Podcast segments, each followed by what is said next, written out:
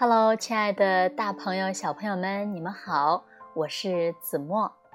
此刻呢，我在千年古县山东省菏泽市鄄城县向你问好。仍然在旅途中的我呢，还是忍不住要和大家一起来共同学习中国古代百句经典名言。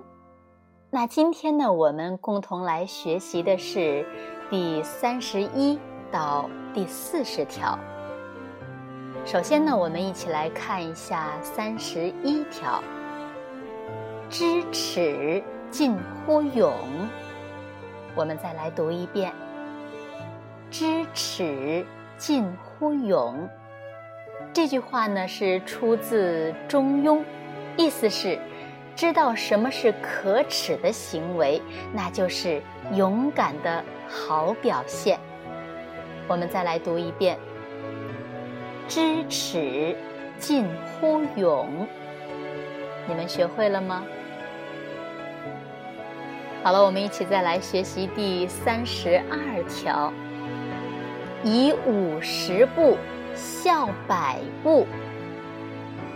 以五十步笑百步。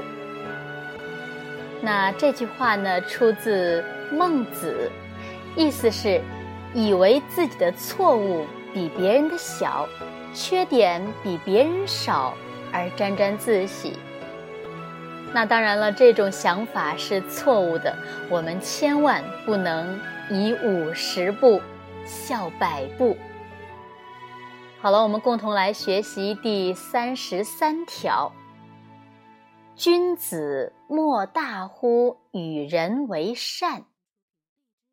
君子莫大乎与人为善。这句话同样也是出自孟子，意思是君子最大的长处就是用高尚仁义的心去对待别人。好，我们一起再来读一遍：君子莫大乎与人为善。你们记住了吗？好，我们再来学习第三十四条：人皆可以为尧舜。再来读一遍：人皆可以为尧舜。那这句话呢，同样也是出自孟子，意思是只要肯努力去做，人人都可以成为尧舜那样的大圣人。好了，我们再来读一遍：人皆可以为尧舜。你们记住了吗？好了，我们再来学习第三十五条：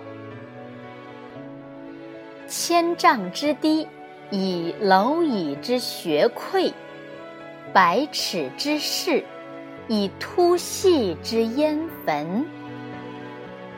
这句有点长呢，我们再来读一遍：千丈之堤，以蝼蚁之穴溃。百尺之室，以突隙之烟焚。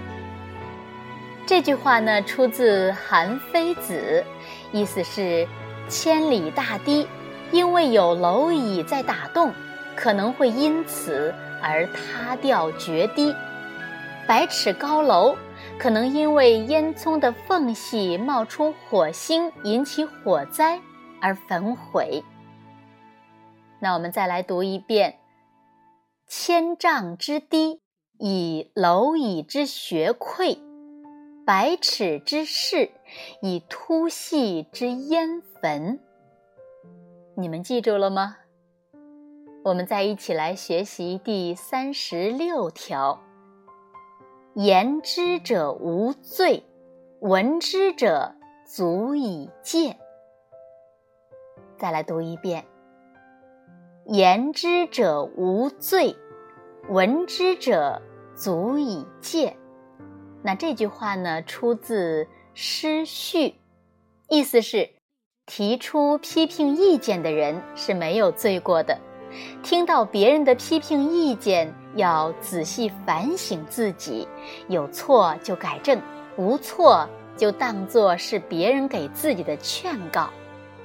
那我们一起再来读一遍：言之者无罪，闻之者足以戒。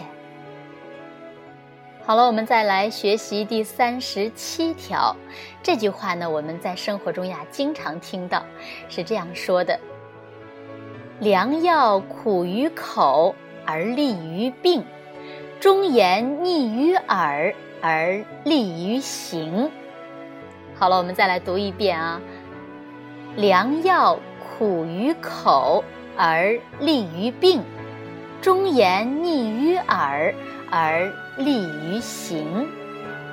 这句话呢，抽自孔子家语，意思是好的药物味儿苦，但对治病有利；忠言劝诫的话听起来不顺耳，却对人的行为有利。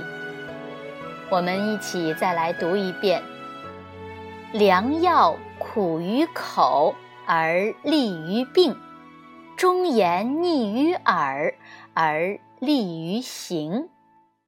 你们学会了吗？好，我们再来学习第三十八条。良言一句三冬暖，恶语伤人六月寒。再读一遍：良言一句三冬暖，恶语伤人六月寒。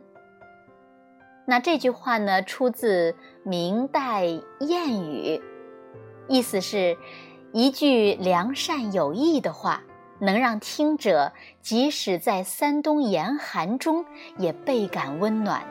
相反，尖酸刻薄的恶毒语言伤害别人的感情和自尊心，即使在六月大暑天也会让人觉得寒冷。所以呢，亲爱的大朋友小朋友们，我们一定要良言一句三冬暖，可千万不要恶语伤人六月寒。好了，我们再来学习第三十九句：千经万典，孝悌为先。千经万典，孝悌为先。这句话呢，出自增广贤文，意思是千万种经典讲的道理，孝顺父母，友爱兄弟，是最应该先做到的。好了，我们再来读一遍：千经万典，孝悌为先。你们记住了吗？好了，我们一起再来学习今天的最后一条，也就是第四十条。善恶随人做，祸福自己招。再来读一遍：善恶随人做，祸福自己招。这句话呢，也是出自增广贤文，意思是好事坏事都是自己做的，灾祸幸福也全是由自己的言行招来的。那我们再来读一遍：善恶随人做，祸福自己招。